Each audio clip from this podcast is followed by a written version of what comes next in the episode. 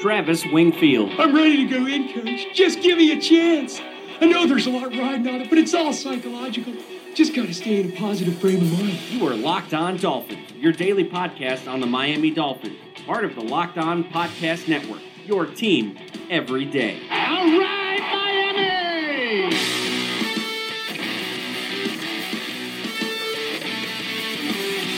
Miami! What's up, Dolphins, and welcome into the Wednesday, November the 29th edition of the Locked On Dolphins podcast. I am your host, Travis Wingfield, with you here as always, and I'm here to bring you your daily dose of Miami Dolphins football. And you are joining us for the second day of a heavy hitting week of great guests. On today's show, we shift our focus to the defensive side of the ball as I am joined by my former podcast co host, Kevin Dern, the famed defensive coordinator of Perfectville. Kevin joins us to discuss everything wrong with the Miami defense, from the scheme to communication, and why the play fell off so dramatically, with the Baltimore game in week eight. And yet again, we are going to dive into some draft talk to conclude the show and a big announcement for tomorrow's guest on the podcast. But before we get into any of that, I want to ask you guys to go ahead and subscribe to the podcast. And for more information on the Miami Dolphins, follow me on Twitter at Wingfield NFL, follow the show at Locked On Fins, and check out LockedOnDolphins.com. Right now, the April Blue Chip Series is up, talking about potential first round draft picks for the Dolphins. But let's go ahead and introduce the guest for today's program. One of my favorite people to talk Dolphins football with. It's Kevin Dern, formerly of the Finalysis podcast. Kevin, how the hell have you been, man? Been doing good, Travis. Thanks for having me on. Yeah, of course, anytime. And uh, Kevin and I haven't had as much talk of much of a chance to talk lately because he's been busy with a wedding coming up, and I've been doing all the stuff with Locked On Dolphins. But we used to talk on the podcast twice a week last year during the, the fun season. I think Kevin that the reason the Dolphins aren't as good this year is probably because you and I are not together anymore.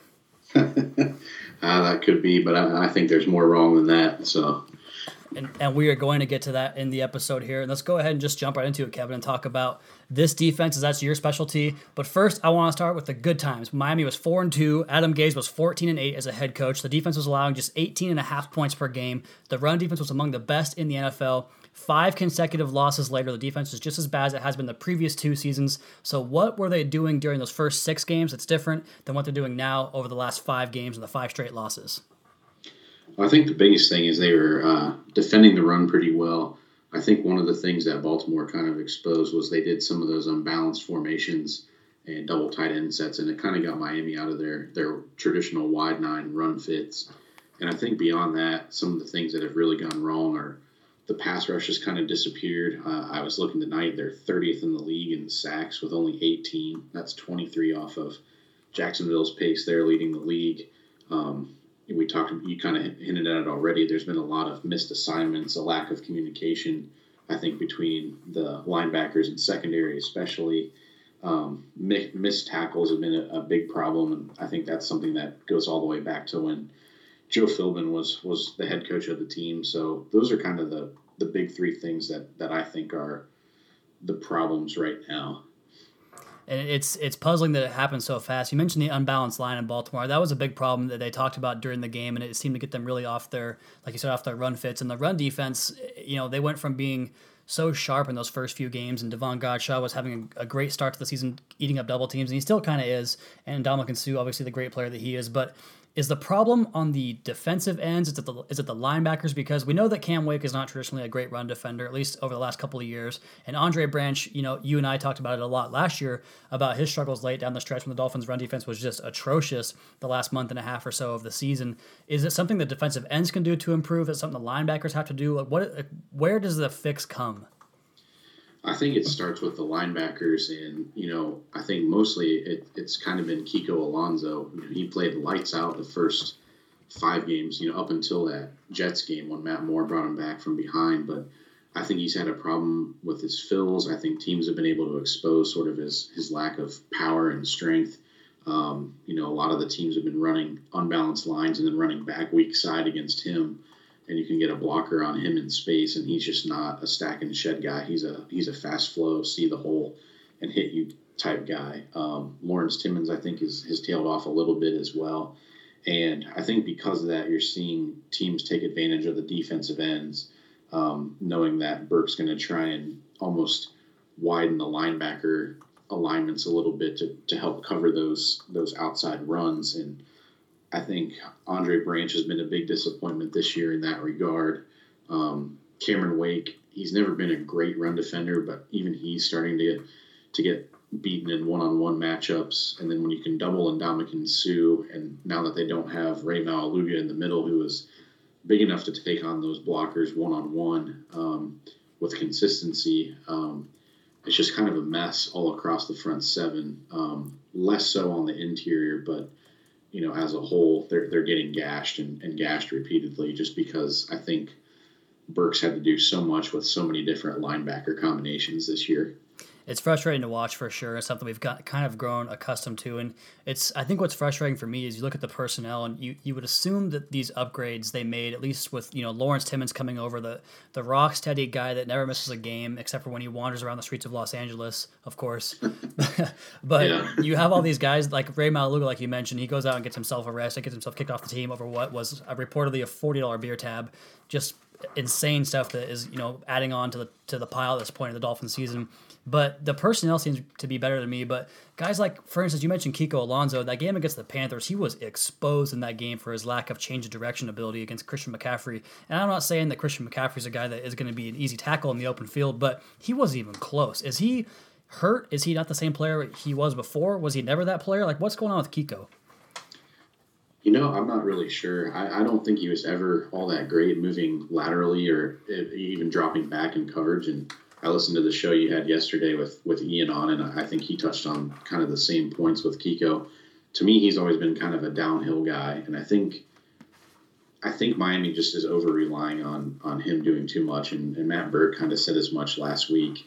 And you know, when he plays 100% of the snaps seemingly every week, and, and has done that for a year and a half now, um, I think it's starting to catch up with him. And teams know how to expose them. And that was one of the things I was kind of disappointed about is they really haven't improved playing situational defense. You know, Burke, I believe it was after the Tennessee game, talked about how, you know, once they got TJ McDonald back, they'd be able to open up the playbook a little bit more. And we really haven't seen that a whole lot. And uh, I think part of it too is the offense just never is able to give them a lead. They're never able to play complementary football. And I think the defense is kind of eating a lot of snaps and without a bye and all the things they dealt with at the beginning of the season. I think all of it's, you know, probably compounding, you know, one thing on top of the other. And it's just making for bad football at this point.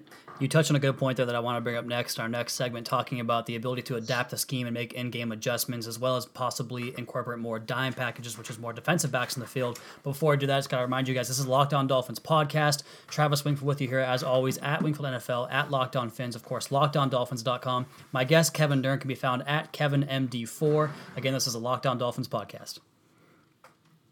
All right, we talked about the scheme a little bit and the players a little bit, but I want to do, go back more into the scheme, talking about Matt Burke and kind of what he's done with in-game adjustments and that type of thing. And scheme appears to be dependent on the linebacker's athleticism in scheme in, in this particular defense, and is he's rather reluctant to bring extra defensive backs onto the field. The Dolphins run f- almost fewer dime packages than anybody else in the NFL. So, what are you seeing from that standpoint, and is it fixable? I think it is fixable. Um, I don't know if it's something that's philosophically part of Burke's playbook. Um, I know he was he came up under Jim Schwartz, who was one of the co-creators of the Wide Nine. Um, I'll be honest, I haven't had a chance to really sit down and watch an Eagles game in, in full this year. Um, so I don't know if it's something that he's doing that, you know, maybe Jim Schwartz has kind of grown and adapted his playbook. Um, I think it is fixable. I, I, do kind of wonder if maybe they don't have personnel they're comfortable with. Um, you know, maybe to, to drop TJ McDonald down in the box, you know, and play some dime backer or a true buck linebacker and put, you know, someone like Mike Thomas, who I think was the one guy who went in on a dime package against the Patriots. Yeah. Or even Maurice Smith back there, they're deep. Um, maybe they're just not confident in that. Maybe they want someone with more speed. I think as far as the linebackers go, they definitely need to get faster and more athletic. Um, you know, Stephone Anthony, I think, has some speed, but you know, I, I think the knock on him has always been the ability to get the playbook, and this is a pretty simplistic defense when you when you really break it down. So um, that'd be my solution: is to either find someone who can be a true cover safety, or this offseason they need to find, figure out how to get more speed in the linebacker unit. And on the podcast you mentioned yesterday with Ian Ward, he kind of quelled some of my concerns, at least in regards to the offensive personnel and what has to be done in the offseason. And I'm going to go to you to kind of help uh, ease my my nervousness for the defense moving forward because it seems like every week there are just glaringly obvious communication breakdowns in the secondary, and where I'm trying to you know push my optimism is that it has to do with a unit that hasn't played together a whole lot or if, if at all. You know you look at xavier howard was hurt for a lot of the year last year missed all of training camp and then came back and got hurt again. And then you have cordrea tankersley on the other side. He's a rookie that really was I, I think was supposed to be more of a redshirt year for him if not you know get onto the field later in the season. And then you have Rashad jones who you know, for my money, still one of the best box safeties in football. He had a little bit of a rust, uh, slow start this year in preseason as well as coming into the first couple of games, but he picked it up in that area. Still not the, the great cover guy, at least deep on the field. And then you've got TJ McDonald, the guy that's been playing for three games less now after missing eight games this season. So is there a lack of continuity? Is there a lack of familiarity with each other? Or what's the deal with all the breakdowns in communication? Yeah, I think one of the primary factors isn't even related to the guys in the secondary. I think it's that the pass rush is pretty much disappeared over the last month. I mean, you know, Cameron Wake has basically been shut out up until he got the the sack against New England, uh, but he'd been shut out since the Jets game. I think that's part of it, and you're asking those guys to cover longer than you would, would probably like. Um, but I think you touched on a lot of it. You know, Tankersley's a rookie. Xavier Howard's basically played one full season, and you know Jon Gruden kind of touched on something in the Monday night game. Um, the Panthers, their two corners, Bradberry and the other guy, I can't think of his name right now, but he said, you know, they both played as rookies and they were young guys last year, and now that they have a year under their belts in the same system, working together, they've been a lot better. Hopefully, that's something that that comes into play for for Tankersley and Howard or whoever may be starting opposite Tankersley next year. I do think with Rashad, he's always been kind of prone to freelancing when you ask him to, you know, play in that two deep look. I think he needs to be more in the box, or I think they need to figure out a way to run some single high stuff. Obviously, the introduction of McDonald, you know, I don't think they have that chemistry yet, as Ian touched on yesterday. And even too, even in the base package, I think having to shuffle your middle linebacker from Mike Hull to Maualuga, now you're using Chase Allen and sort of Lawrence Timmons in there as well. There's no continuity there, and you know I can see why there's some communication breakdowns that way. Um, you know, I think they're trying to run a defense sort of like Seattle or Minnesota, where you can keep pretty simplistic coverage concepts. They just don't have that talent at that level yet in order to do that. So hopefully that's something that that Burke will adjust uh, moving forward. If not this season, hopefully in the off season.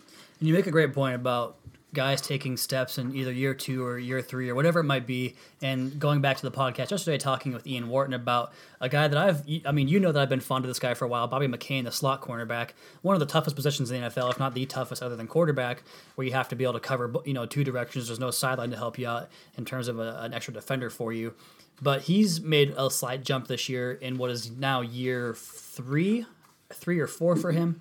So he he comes up and makes a big jump and that's a problem with the NFL and, and, kind of the way that the league has has built itself is that it you have to have this immediate success, otherwise you're out the door. And I mean, you see that with with Adam Gase and the fan base. I mean, on our message board, Kevin, on the fins.com, there's a there's a message or a, a, a thread saying this guy bought a website called fireadamgase.com. I mean, we're talking about a coach that took a took a six win team to the playoffs in his first year with kind of a, the same roster we have right now, and now he's got an injured quarterback and you know a, a litany of, of just crazy circumstances that have faced this team, and people people want him gone. And I've seen people talking about Charles Harris. Oh, he's not a good pick. He's a bust because he only has one sack on the year. And it's like there's just no patience to develop people in the league anymore. And I get that you have to you know win now for this business for it to work, but at the same time you have to be able to will, be willing to develop guys.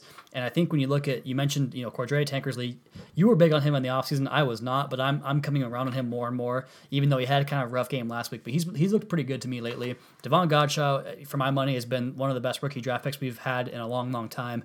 And then whether you know you're looking at Raekwon McMillan coming back, and you got Charles Harris. These these are young guys that ha, you know have an opportunity to develop in the scheme and, and, kind of build together. And I I would rather have that patience with these guys than to just go out and replace them every two years and just keep on hoping that you strike gold. Because how many teams can do that? Whether it's you know you look at the quarterback position, for instance, it, how often do you get a Russell Wilson or a Deshaun Watson or a Carson Wentz? I mean, these are generational type guys that you just have to kind of get lucky on to get. So I'll ask you the same question that I asked Ian yesterday, and kind of the whole premise of our podcast is: Is this roster due for complete destruction, or do you think that there are pieces here that you can continue to develop and grow? And on, on top of that, give me a, a, an opinion on Charles Harris too, because this is a guy that you know he talked about Vic Beasley and how he kind of had nothing in his rookie year, and then he comes out his second year and picks up 15 sacks on his way to a nearly Defensive Player of the Year award. So, kind of using him him as framework, where do you think this roster goes next year, and is Charles Harris going to be able to convert some of those hurries into sacks? Yeah, well, I think just given some of the contract situations, especially on defense, there's really not going to be a whole lot of turnover. I mean, I could see them moving on from, you know, Lawrence Timmons. Um, he's probably the, the highest profile guy I could see them moving on from.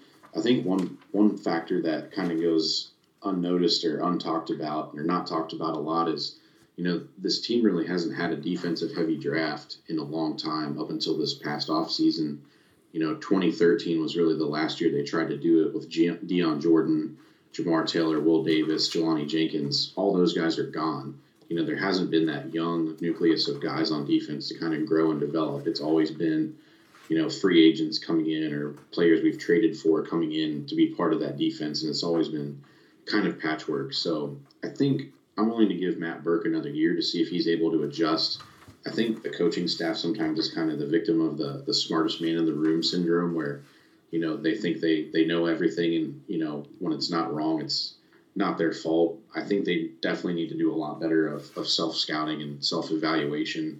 Um, for me, I think really the the two places you're going to have to kind of rebuild would be the offensive line and I would say the tight end room. And I think you could possibly make a case for the receiver room if you don't resign Jarvis Landry or, you know, even like Ian mentioned yesterday, possibly trading DeVante Parker. I know I'm in the boat where I just don't think he's ever going to be healthy enough or live up to that potential. So right. those, those spots would be where I would, you know, maybe consider it a, a blow up, but overall, I don't think so. And then uh, as for Charles Harris, it's kind of weird because the knock on him coming out was his run defense. I've actually been pleasantly surprised by his run defense. I think he's got to work on perfecting his moves. You know, he's able to use the speed rush. He's able to dip and rip. He, he's had the spin move. Um, I think he's just got to refine it and, you know, I think do what he can this offseason to maybe get a little bit stronger and learn to use his length better, and that'll help. But uh, I've been pretty pretty satisfied with how he's played so far, and I think a couple of those hurries will will convert into sacks as we get down the stretch here. You talked about self scouting and the ability to develop a young young nucleus, and that really transitions well into our next segment here, which we're going to go and talk about the draft. Kevin, if you want to get your draft book out, we'll be back with that on the Locked On Dolphins podcast.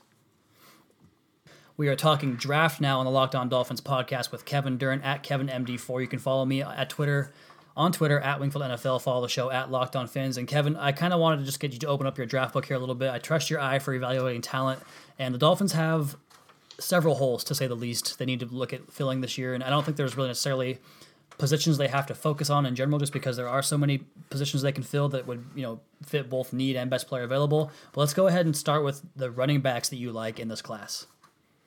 Yeah, well, uh, I think you have to start at Saquon Barkley no matter what, and I know you you love him and you did the piece on him the other day, so I'll, I'll save him for you. Uh, but two guys that I really like. Um, one of them is actually from uh, Miami, the South Florida area. That's Sony Michel from Georgia. Um, I just think he's got a really good explosiveness to his runs. Georgia runs a lot of stuff inside the tackles, and something tells me that Adam Gase may want to incorporate more of those inside zone looks that he ran you know, back with Denver when they had uh, Knowshon Moreno and then C.J. Anderson. So Sony Michel, I think he's got good size. He's got pretty good speed. His explosiveness and his vision is great. There's another guy I kind of like and kind of fits the same mold. I don't know if he'll declare because he's a redshirt sophomore, but that would be Mike Weber from Ohio State. Um, he's a little bit small, but I think you could put, you know, 10, 15 pounds on his frame and he does have some breakaway speed, or at least for the Big Ten, he does. But uh, kind of the same mold as as Sony Michel. Those are the two guys that I, I kind of like for Miami best. Hopefully, the J.K. Dobbins' emergence emergence at Ohio State makes him come out because that Dobbins kid, that freshman, he's he's something else too. Um, yeah. I, I, like both those guys as well. But And um, we're going to move on to the receiver position now. And just, I already talked about running backs previously, so I, I like those guys as well. So I good good notes there. But at receiver, you know, we talked about possibly replacing DeVante Parker yesterday on the podcast, and I kind of looked at two guys that I've had an eye on all year, and they're two bigger body guys that can kind of play that you know that post position and kind of get go rebound the basketball for you, to, so to speak, to kind of put you in a basketball term.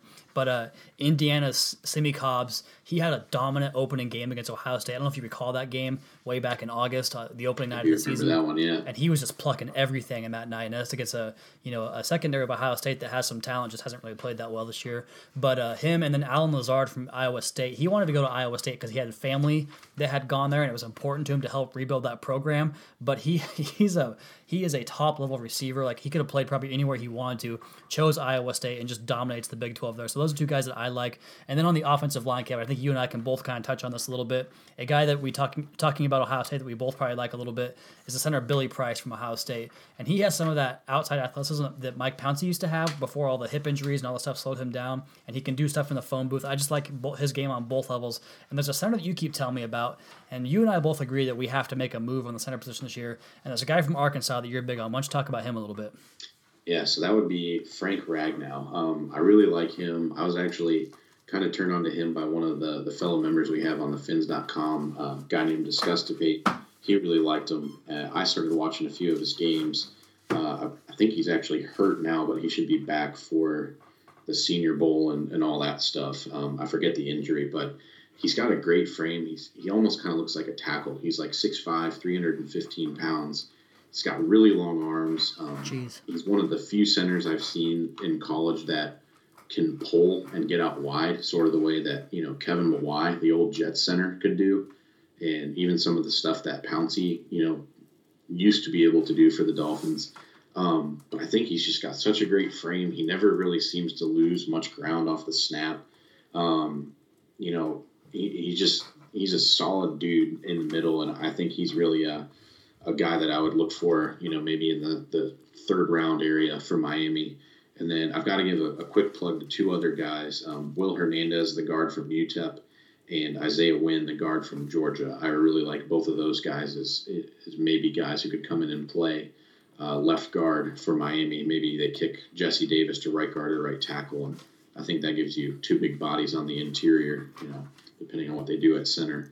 I love when you talk about small school prospects. Those are the guys that you know you you, you want to hear a lot about because they're kind of hard to get an eye on them with limited tape and limited exposure at the you know on the on the national TV uh, stage. So cool to hear about that. And then uh, the next position I kind of wanted to talk about was an area that you know I think that defensive tackle coming into the year was a, a spot that we were all really worried about. I remember Dontari Poe visited, and that was supposed to be kind of the the sigh of relief. Okay, we'll be okay at defensive tackle now next to Suh.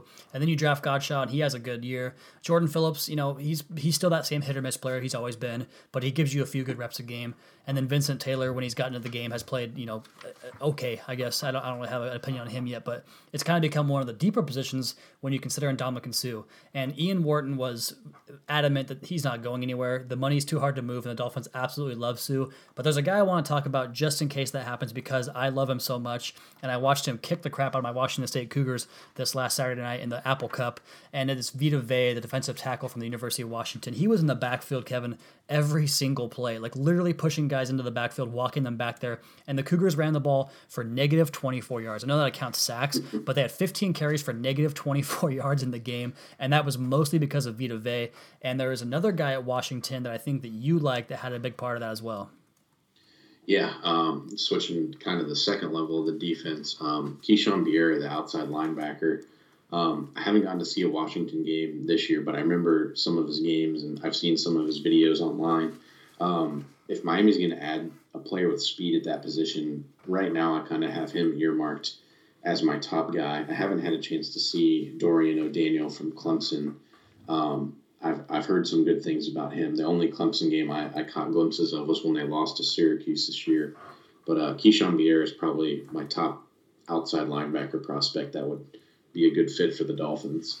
Add Yeah. some speed to that unit. Yeah. I like that element a lot of talking about adding speed to the defense because it's that's an area they can really improve at, and he is all over the field. There's a couple other guys that I forget I, the name pronunciations off for me, but there's a guy from Stanford. I'm not going to even try his name. I'll get more on him for you guys later on a different show. And then the kid from USC, and then also a couple of Alabama linebackers I'd like. But we'll talk about that in the future. Going back to the defensive line, I kind of skipped on, on you there, Kevin, talking about Vita Vea. There's another couple guys on the defensive line you wanted to talk about. Yeah, um, so I, I, really like two of the defensive ends from Ohio State, uh, from Miami. Um, maybe I'm a little biased here just because this guy's from Cincinnati as well, but Sam Hubbard and then Jalen Holmes. I think both of those guys, they're both 6'5. They're over 265 pounds. They're, they're long. Uh, Hubbard was actually recruited to go to Ohio State as a safety um, and put on a bunch of weight. Um, I think both of those guys would be really good fits in Miami's wide nine system. Um, one guy I really want to kind of get a better look at, you know, as we as after I get through the wedding, which is a month away from today, um, is Duke Ejiofor from Wake Forest. Um, I've seen a couple clips of him. He's just kind of nasty with his hands and physical. I don't know that he's quite as athletic um, as you would like. Um, same kind of goes for Marcus Davenport, but in the opposite fashion. He's at U- University of Texas San Antonio. I know Dolphins fans will cringe and, and, you know go for their safety blankets here, but he kind of looks just like Dion Jordan did. He's like 6'6", 250. Um, he looks like a first or second rounder to me, easy. Um, I don't know about the level of competition in Conference USA, but he can hold the edge. I saw him cover a running back from the line of scrimmage outside on a wheel route. He pretty good speed. And then one underrated guy, I don't think he'll be an early guy, but I really like Davin Bellamy out of Georgia. He's an outside linebacker playing the same role that Justin Houston and, and Cornelius Washington did. Um, he's a big dude, 6'5, about 250. He's had some kind of hand issue. Every game I've seen this year, he's had a club on his right hand. Um, obviously, he's a 3 4 outside linebacker, but I think Miami could get him and put some weight on him and he could almost be sort of like uh, a younger version of William Hayes. Um, but those are my guys I like on the D line. I'm really glad you brought up the University of Texas San Antonio because I was talking about Marcus Davenport on Twitter and I got a follow and then I followed him back and then immediately got uh, private messages, DMs, whatever you call them on Twitter, and it was a, a cornerback from the University of Texas San Antonio named Dev- Devron Davis, and he was sending me clips of his film, and I, I don't know if he thought I was a scout or what it was, but he was sending me these clips and talking to me like I like I was somebody important. And I, I was just kind of going back and forth. I'm like, hey, oh, you know, what are some of your favorite coverages? What are some of your favorite alignments? You know, what kind of defense do you guys play on there, or what what your preference is? And are you going to the Senior Bowl and, and all this kind of stuff? And he said he hasn't got an invite to the Senior Bowl yet, but he is talking to the East West Shrine game, and he might get a chance there. And he's talked to the Seahawks, the Niners, and the, the Raiders and the Chargers. So all these West Coast teams. And I told him, well, hey, if the Seahawks are on to you, Miami will probably be on to you because he's a six-one uh, lengthy type of cornerback that weighs 210. So he has that size and that prototype to fit Miami. So another sleeper for you guys there on the podcast here. Kevin, is there anybody else you want to talk about? Um, Minkah Fitzpatrick's probably my, my favorite corner, but I think you said you had a, a piece coming out about him soon, so I don't want to want to spoil anything there. That is actually up on lockedondolphins.com right now. I had about I think 16 gifts looking at what he could do from pretty much every position. Kevin, he plays a slot, he plays you know the single high, he plays two deep, he plays on the perimeter with press, he plays off. It's just it's really really fun to watch if you're a fan of defense. Yeah, I was actually talking to uh, Ian on Twitter about him earlier, um, or I guess last night actually, and uh, I kind of asked him the question, you know, if you're the Dolphins and you're on the board with Bradley Chubb and Minkah Fitzpatrick, who do you pick? And I think we both kind of settled on Fitzpatrick just because of that wow. need, and I think you can find some of those other DNs later on. But uh, I think he's very versatile, like you said. So um, he, he's a player I really want to watch, you know, in the bowl game and as the the draft off season progresses. That says a lot to me because I know how much you like those good pass rushers and, and especially mm-hmm. Bradley Chubb too. So good stuff there, Kevin. Let's go ahead and get out of here for the day. I, I, appreciate you coming on the show, man, and, and it means a lot to me that you had a chance to do this. And congrats on the wedding, and, and hope it all goes well. And uh, let us know how it goes. Yeah, thanks a lot. Thanks for having me on.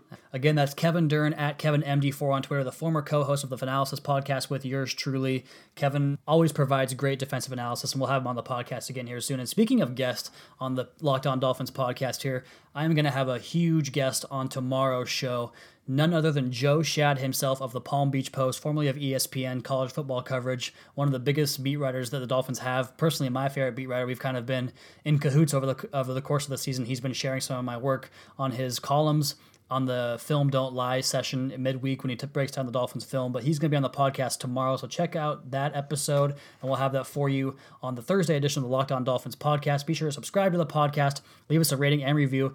Check out the other Locked On Sports podcasts for all your local and national coverage of your favorite teams. Follow me on Twitter at Wingfield NFL, and check out LockedOnDolphins.com. Be back tomorrow with another edition of the Locked On Dolphins podcast, your daily dose for Miami Dolphins football.